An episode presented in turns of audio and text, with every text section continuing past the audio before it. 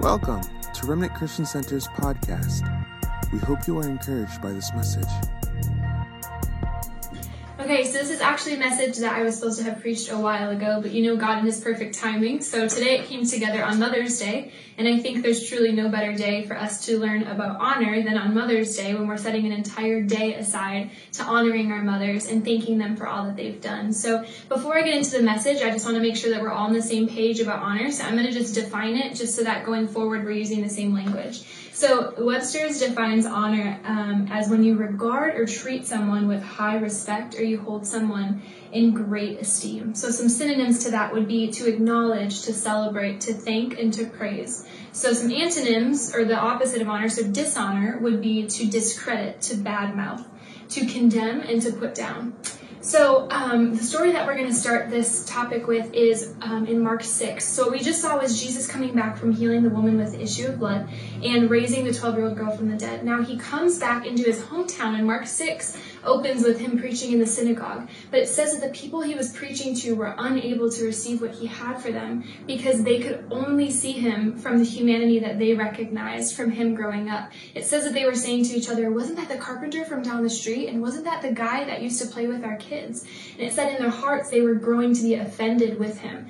Jesus' response to this is only in his hometown, only in his house is a prophet without honor. And it says in verse 5 that because of this, he was not able to do any miracles there. So my question for you is what's different? It's the same Jesus, it's maybe a day apart, correct? Same Jesus, same power. What changed? What changed was that when he came back, into his hometown, people were measuring him against their understanding, and it limited him to an extent that he was not able to do any miracles there because they had dishonored him by discrediting who he was. Now, church, I want to just be honest and open in this conversation in the fact that we frequently do this to the Lord all the time. Um, we have a society that's very based in education, and while that's amazing, that does not work with the Lord. See, what happens in education is we try to define everything and we try to find patterns and predict so that we can wrap our heads around it. We can know what's happening next.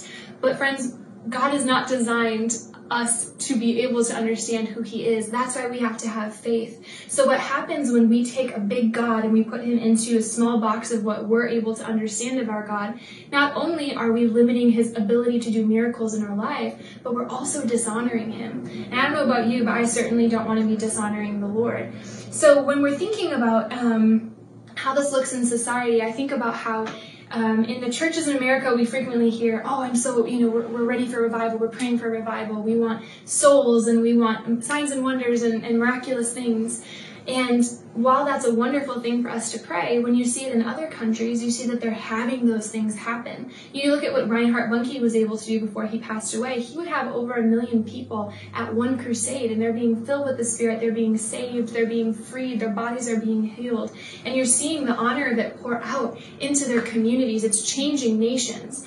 So my question is to you, if it's the same God, what's different? I believe what's different is that in America, we dishonor God by limiting what He's able to do. I think in other countries like Africa, you have people that are willing to match their circumstance to their God instead of matching their God to their circumstance. Whereas in America, we frequently try to match God to our circumstance. God is always going to be exceedingly abundantly more than what we can imagine. And so we have to be able to be um, surrendered to who he is and recognize that we may not understand it, but he's always able to work. So that's where I just wanted to start us today is understanding that above all else, God is always going to be working on your behalf. And that if we truly want to honor him, we have to let him work in his greatness and only honor positions us to receive that from him. So John 13, 20 says that whoever accepts anyone I send accepts me, and whoever accepts me accepts the one who sent me. So here in this verse, we see there's a direct relation with how we receive other people and how we receive God. So how you love other people is how you love God. Here we go, lower the boom. How you honor other people is how you honor God. It's directly related. So let's just begin by laying one thing really straight, real flat, real simple. Every person has value. There is no person exempt from this because Christ died for them, because God created them. They have value in them, and there is something in them worth honoring. So if what we do to other people is what we do to God, then it's the same, you know, inversely. So think about it this way: if it was dishonoring to God oh, let me read the verse. I didn't even read the verse. In 1 Samuel 2.30, it says, I will honor those who honor me, but I will despise those who think lightly of me. So not only is it dishonoring when we discredit God by saying, you're probably not able to do more than what I can understand, but we're also dishonoring him when we think lightly of him. We need to be in wonder of what he's able to do because that's his nature. So the same could be said with how we deal with people. If we're dealing with people too lightly, we're thinking too lightly of them, we're thinking of them as too small, then we're also thinking of God too small. And if we're disrespecting God that way, then we're also disrespecting people that way. So let's just lay a ground rule. Here's the rule there are no common people.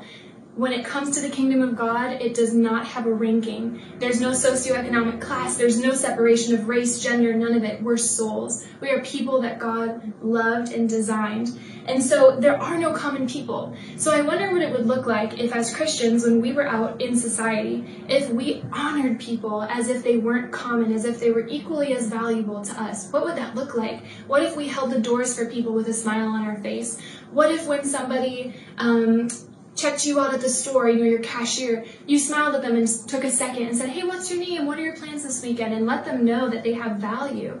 What happens if we, we treated all areas of work as equal, of like deserving of honor? I think for the first time, people would actually feel the love that we talk about so prominently in the church.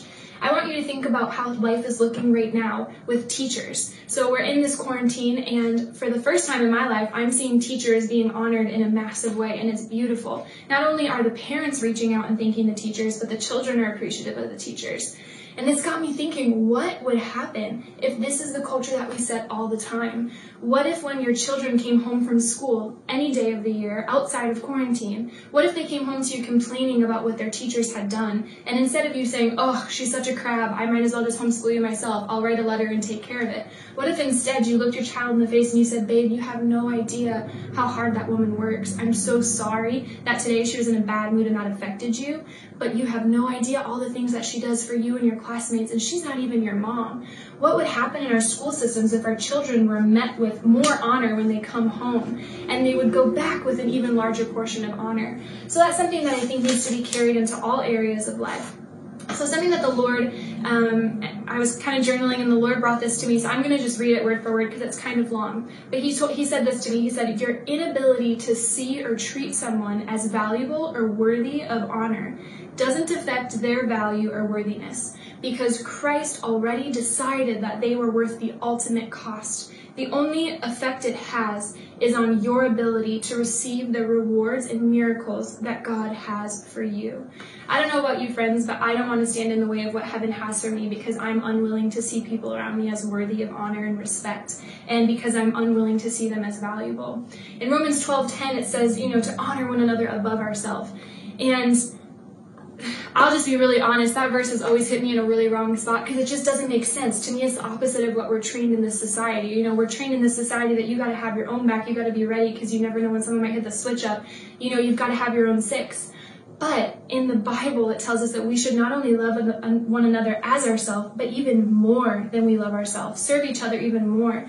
And friends, I want to point out that this is something that Jesus did. Um, when he came, you can look at, you know, the story in the Bible. If you want the summary, Philippians 2 is awesome. But Jesus humbled himself, came from heaven, paid the price for us because he saw us as equal value to himself. He paid what he thought we were worth, which was him. He not only came and left heaven for us, but he defeated sickness, disease. He defeated sin. He defeated death. He defeated oh my goodness, all that. He, com- he fulfilled the law, he completed the work, and he left us his Holy Spirit. And if that wasn't enough to show how he valued us, he served while he was on this planet. Look at Jesus' example, guys. He washed feet. I won't touch nobody's feet for anything. This man touched feet. He sat with sick people. He spoke to women. He, he loved on children. He talked to those that didn't want to be talked to. He served us. So if Jesus had to see people as not only equal to him, but he served us above him, then why can't we do the same um, to those around us?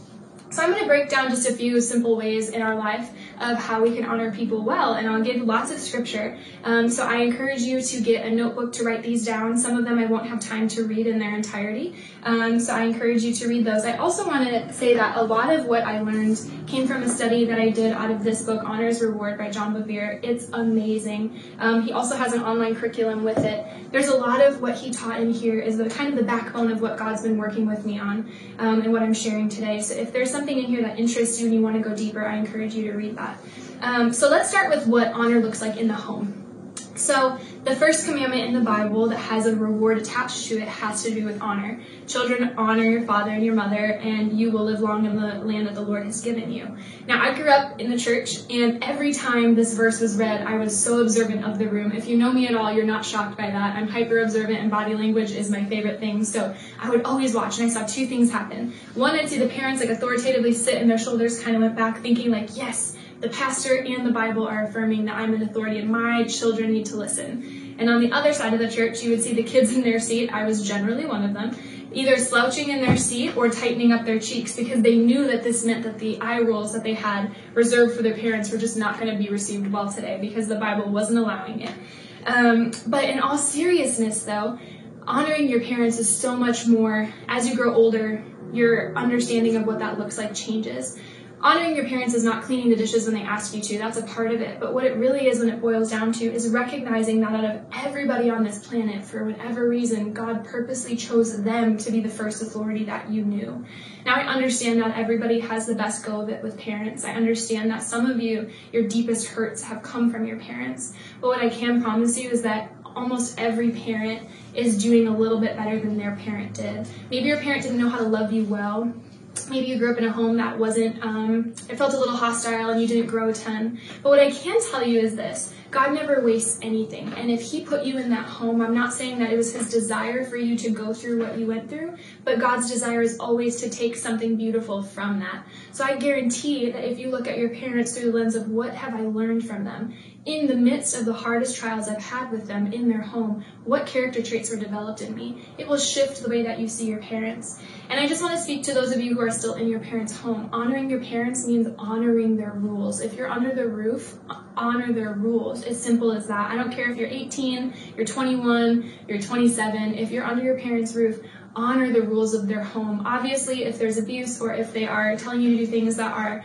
against scripture, that's a different situation. But if it's just something that inconveniences you or you don't agree with, I'm so sorry, but I don't care. You honor your father and your mother. This is a rule I hold for myself as well, so I'm not just preaching to other people. If I'm staying with my parents, I also honor the rules that they have.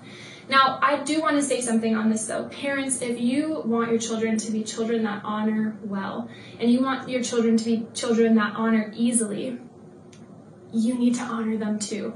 I know that's not scriptural, but what I can tell you as the youth leader and as the young adult leader I know that children respond to affirmation and they're looking for affirmation. It doesn't matter how old they are. And what I can promise you is it's scary how quickly they can find affirmation in any other place right now. One click of the phone, one walk down the street corner, one, it doesn't matter. They can find affirmation anywhere. What I can promise you is that you want to be the one defining what is praiseworthy in your child because what the world wants to praise in your child is not what you want to praise in your child. I promise you that. Trust me enough in my place in their lives enough to know that I'm telling you the truth. So if your child is troublesome, even, find something to praise them for. What I want to caution you is this, and I'm so passionate about this. Stop waiting for them to reach that achievement for you to celebrate where they're at.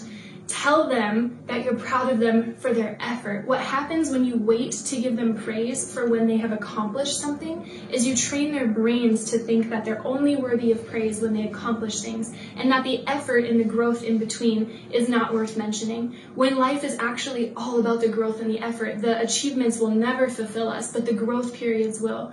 So please find something in your child, even if they're the most disrespectful child and you're so frustrated with how they're how they're acting, you can find one thing in them, one trait in them, one thing that they've accomplished, something that the Lord told you about them. Anything. Give them some form of affirmation. If it's not your love language, it's not theirs, I don't care. Start making that a piece of your home where you guys can affirm each other because I promise you that that will pay dividends and your children will be so much faster to, to be honorable. Um, and that's not an excuse for the young people to not honor your parents if they're not honoring you. That's not biblical. You have to honor them, period, boo, like that's it. But parents, I'm just saying this would ease it along. So let's talk about husbands and wives. So, husbands, you're called to honor the wife as yourself um, and to love her like yourself. And I find some things very interesting. I've seen excellent examples of men honoring their wives, and it's beautiful. But I've also seen men who have honorable wives incapable of honoring them and loving them the way that they deserve and they need. And so I started to kind of watch the patterns of this, and I think what I figured out is that a lot of men were raised in homes similar to what I mentioned just a couple seconds ago about like achievement or works driven. So what happens is men are trained that they need to provide for their families, so they're constantly striving to achieve to get that, but they don't take the time to celebrate their growth in between and the things that they've accomplished. So when it comes to honoring themselves, they can't. They actually dishonor themselves in their own thoughts because they discredit what they've come through, what they've grown through, what the Lord's done in their lives. So, men, I just want to take a second and establish that there are wonderful things inside of you, and it is not narcissistic or arrogant for you to recognize and call those out in yourself. It's a wonderful thing. You want to lead your children in a way that they see that you're able to praise them, praise their wife, and even praise yourself sometimes, but you can't do something for others that you can't do for yourself. Honor flows from the heart. So if your heart towards yourself is not honorable, you're going to have a really hard time honoring other people. And wives, you know, we're called to, I said we. Amen. But anyways, um, work, wives are called to revere and respect their husband. And you know, it's a very commonly known fact that like outside of physical intimacy, you know, praise and praise and respect is what drives men, and that's that's not bad. And wives, you get the front row seat to what your husbands are doing. So love them, let them know what they're doing right. I'm sure that you can point out what they're doing wrong, but also be quick to call out the greatness in them. If you have a husband, like we just discussed, that he's just not able to see those things in himself, help him along. Show him some of the things that you're proud of him for. Um, and my last my last suggestion for families, um, and I hope you receive this okay. I realize that as you know, an unmarried, childless woman, this is a strange thing to be saying, but take it from the place that I love your families and serve your families all the time. Um, if you are trying to set the culture of honor in your home, and you and your husband are going to your children to complain about one another, you are sending a terrible message to your kids. I am not condemning you because I understand how easy that could be because they're there, they see it, they understand. But you're subliminally teaching your children by doing that that honor is only necessary when people are acting correctly. When in reality, honor kind of sort of clicks in when somebody does something you don't understand or don't approve of. So what you're teaching your kids is because I'm hurt and I'm offended and he did something wrong, I don't have to honor him. So I'm going to badmouth him and dishonor him to you guys. Now you're wondering what happens when your children go to school and you find out that their teacher irritated them and they mouthed off at their teacher and got sent to the principal's office. I'm not blaming you for it, but I am saying that they're mirroring what they see at home. So if you're teaching them that because you're hurt, it's okay to dishonor, they're going to continue that in other areas of their life. Um, so just be mindful about that. Don't carry your kids into your business like that. They don't have to believe a lie that their family is perfect and there's never a fight, but they do not need to be the ones that are included in the fight. Okay, so let's go on into authority. So we're talking civil and governing authority. So we're talking police officers, politicians, whatever, however you want to see that. So Romans 13, 1 through 7 goes through this in detail. And just for sake of time, I'm actually not going to read it, but I encourage you to. But in this passage of seven verses, six times authority is spoken of as being established by God or being God's servants in our lives. So I started thinking to myself, what would life look like if I chose to look at the authority in my life as somebody that God purposely assigned for me. It's God's servant in my life to steward something inside of me in that season. There is something to be said about the fact that God put those people in authority. So this is what John Bevere says in this book, and I want to make this abundantly clear because it really took off um, some weight from me. Is he says all authority is of God, but not all authority is godly. I'm going to say it one more time. All authority is of God, but not all authority is godly. He also says this he says, We must see beyond their behavior and honor their position. So, what does that look like? Here's what I think that looks like. If you're at work and your boss um, does something that you think is incredibly unfair, or somebody in leadership over your life is incredibly unfair, instead of you going back to your desk and telling and spewing to all of your cubicle people what happened, all of your you know work workers, if instead you take a second and you sit there and you think, God, I'm so irritated, I'm about to pop off on her, but I know that for whatever reason, she's the authority in my life and you're using it. What character trait am I developing right now? What, what am I grow, how am I growing through this? It would shift it. It does not excuse their behavior. It's exactly, to me, it's a parallel to forgiveness. When you forgive someone, it doesn't justify what they did. When you honor someone's authority, it doesn't justify the fact that they've mistreated you under that authority. What it does do is it frees you to see the blessing in the situation, the opportunity instead of the curse of the situation. So, um, what God worked with me on, and this one's this one was a hard word for me to accept he worked with me. He said, Alyssa, how can you expect to honor me, who you can't see, when you cannot get yourself to honor the authority that you can see? And I thought, well, that's not fair because you love me perfectly and you have my best interest in mind. And he brought to my attention, he said, yes, but do you know what your, your leaders and I have in common? And I was like, no, especially if they're not saved, I don't know what they have in common. He goes, sometimes we're both going to tell you no to something that you think you deserve. And I thought, oof, that's a hard word. But realistically, think about that. If I can't honor my boss, who I can see in front of my face, if I can't honor him when he tells me no, how on earth can I expect myself to honor God when he tells me no? So remember, keep in mind, how we honor people is how we honor God. So there's no exceptions to that rule. Okay, how does honor look in the church? This is my favorite one. So Matthew 10, Verse 41 says, Whoever welcomes a prophet as a prophet receives a prophet's reward, and whoever welcomes a righteous man as a righteous man receives a righteous man's reward. So we believe that God has assigned every man his position. Now, what happens is if you are dealing with somebody and you don't know the position that they truly hold, you hold them to a standard that's not fair, and so you're going to get offended with them. For instance, in our house, we have Harvest, who's a wonderful teacher, and I learn a lot from him. But if I were to go to Harvest expecting him to shepherd me, my emotions, and my family, I would be gravely disappointed and quite frankly probably irritated with him because he doesn't have that skill set because he's not called to be a pastor. My pastor is called to be my shepherd and to know about my family and to be involved with my life in that area. So when we don't know what the people around us have, what we don't honor the position that God has given them, we expect more from them than what we can receive, and it limits it limits how you're able to receive from them. So in another note, we can look at it this way. I think there's a way that we often um, minimize the reward that we would be able to receive from the Lord. And this is how I think it happens very frequently. Let's say I take my pastor who has a pastoral role, a pastoral blessing, let's say it's this much in my life. And let's decide that, be, let's say that because it's a small church, I've decided that I want to be his friend. I, I would rather just be friends with him. It's more comfortable. That way I've known him forever anyways. So I take all of this pastor and I try to shove it into this little friend box. Well, guess what happens? I've now limited it that the only reward I can get from my pastor is a friend's reward. Now, I can promise you this I have enough friends that I can receive their reward. I want my pastor's reward in full. I want him speaking into my life in the way that heaven has designed for him to speak into my life. I don't want to get in the way of that. And youth, let me directly address you, youth and young adults, honestly. You guys have so many friends. You can't play any games with me because I'm with you every week. I know how popular y'all are.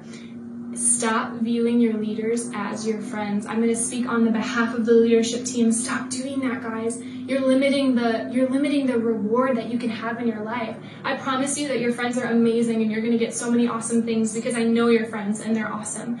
But what they can't give you is what a leader or a pastor can. So when you take us and you decide that you'd rather make us your friend, you're limiting the reward that you could be getting, not just from heaven, but also from us. Because when we have that green light in your life to speak truth into you, you're going to have so much more growth than you would if we're your friend trying to dabble around how you're feeling. So be honorable about how you're seeing your leadership as well. Um, maybe some of you are able to handle the friend and leader dynamic, but very few are. I personally am not able to handle that. I keep my leaders as leaders and my friends as friends because if I think I'm hanging out with a friend and then they correct me on something, I don't receive it like I would a leader.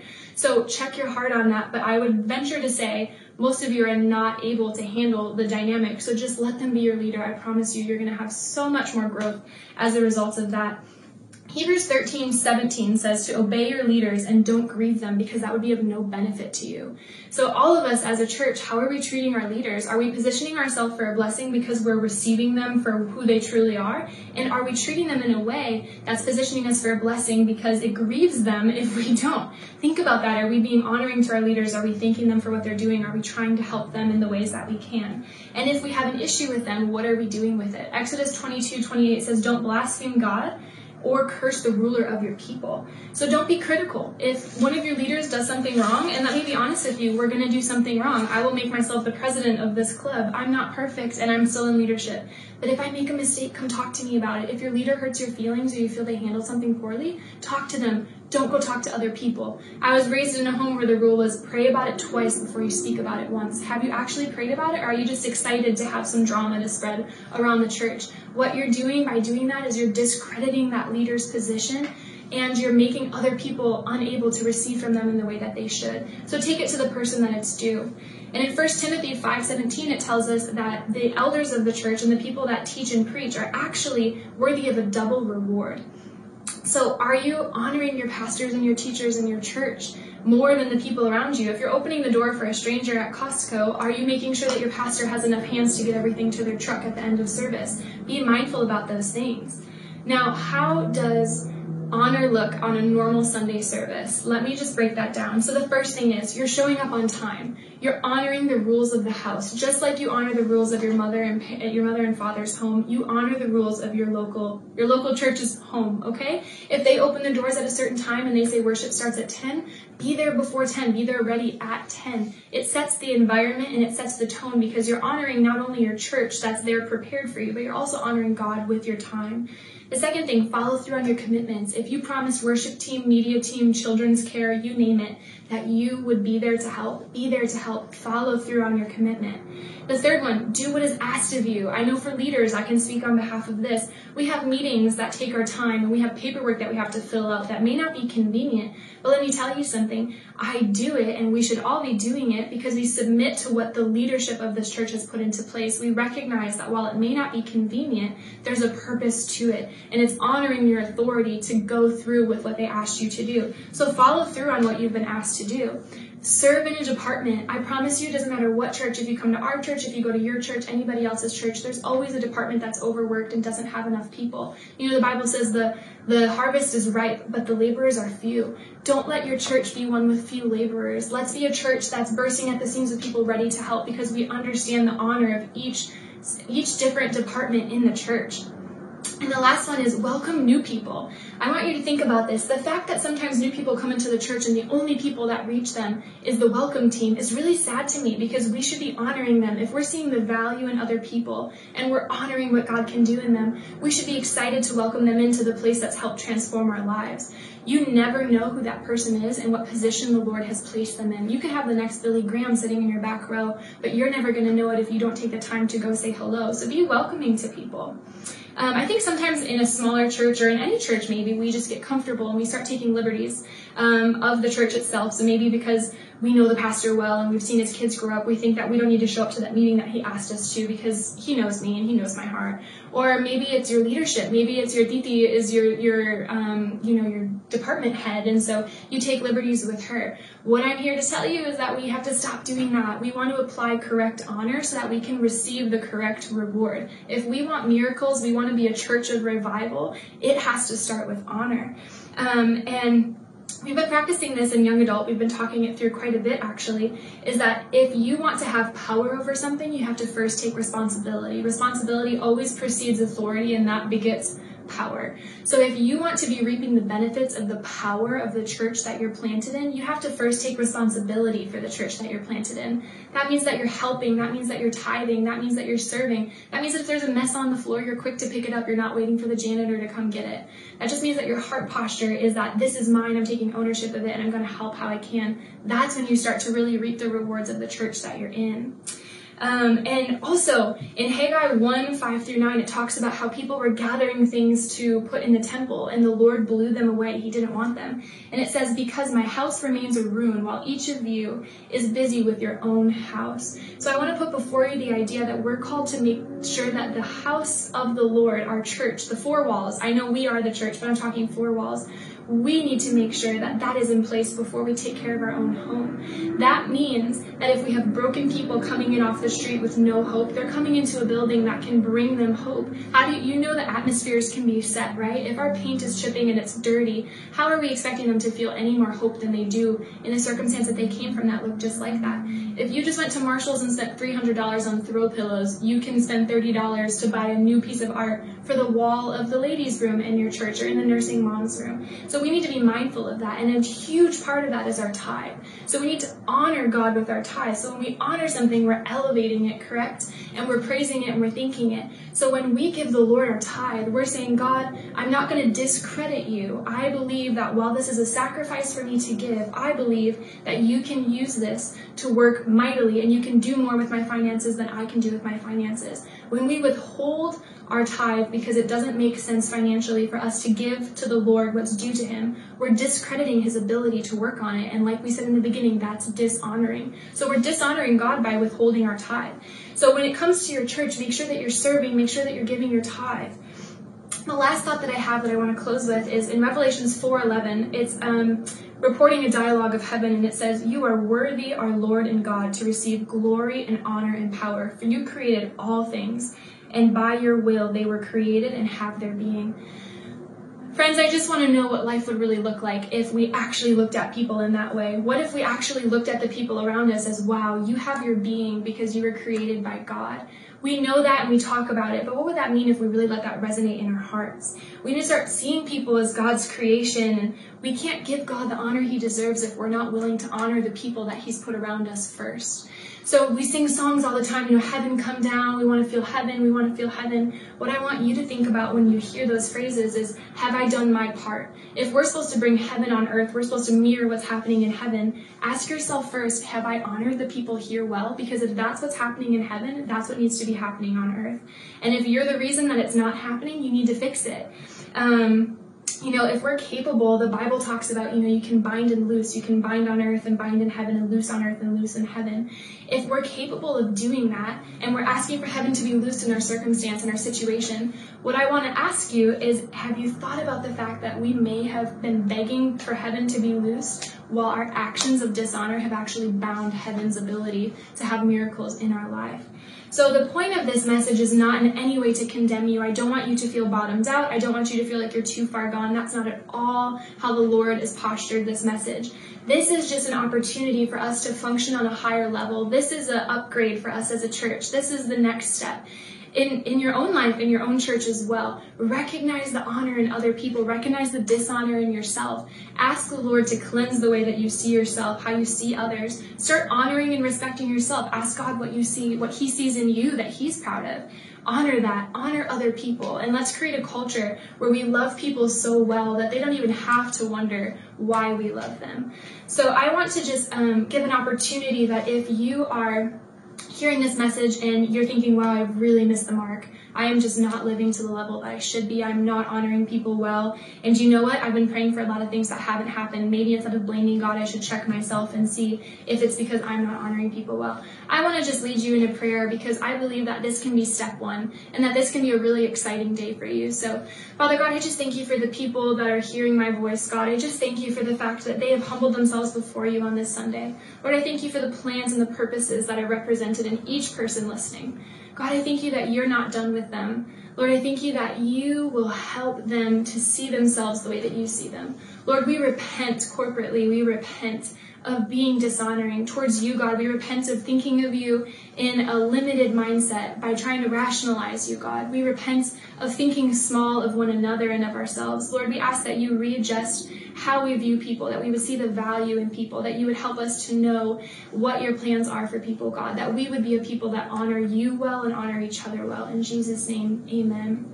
And lastly, I want to say if you heard this message and this is catching you kind of off guard. I've used some terms that you don't fully understand um, and you don't know who the man of Jesus is. I want to just take a second to tell you that there is a very real man named Jesus who came from heaven and gave his life for you because he understood that you were going to need the grace that he only he could give you.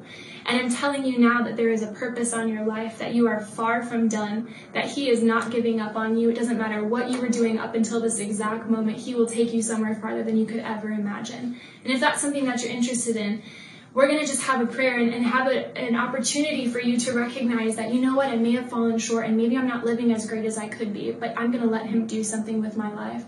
So, God, I just thank you for those listening. Lord, I thank you for those who are hearing this message for the first time. Lord, I thank you, Jesus, that you value them so highly, not even just as an equal, but you esteem them as higher than yourself. Lord, I, Lord, I thank you that you are serving them and that you are putting them in a position to receive. Lord, I just pray that you would give them people around them that honor them and celebrate them, that you would help find people to steward their gift.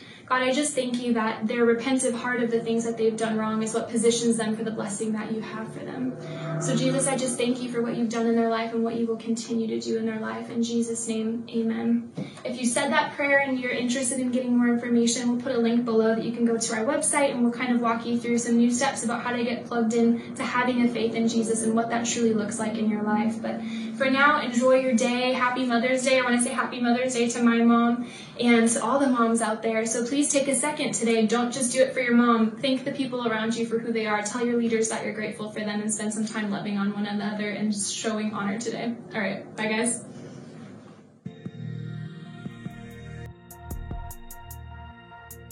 Thank you for tuning in. For more information about us, please visit remnantchristiancenter.com.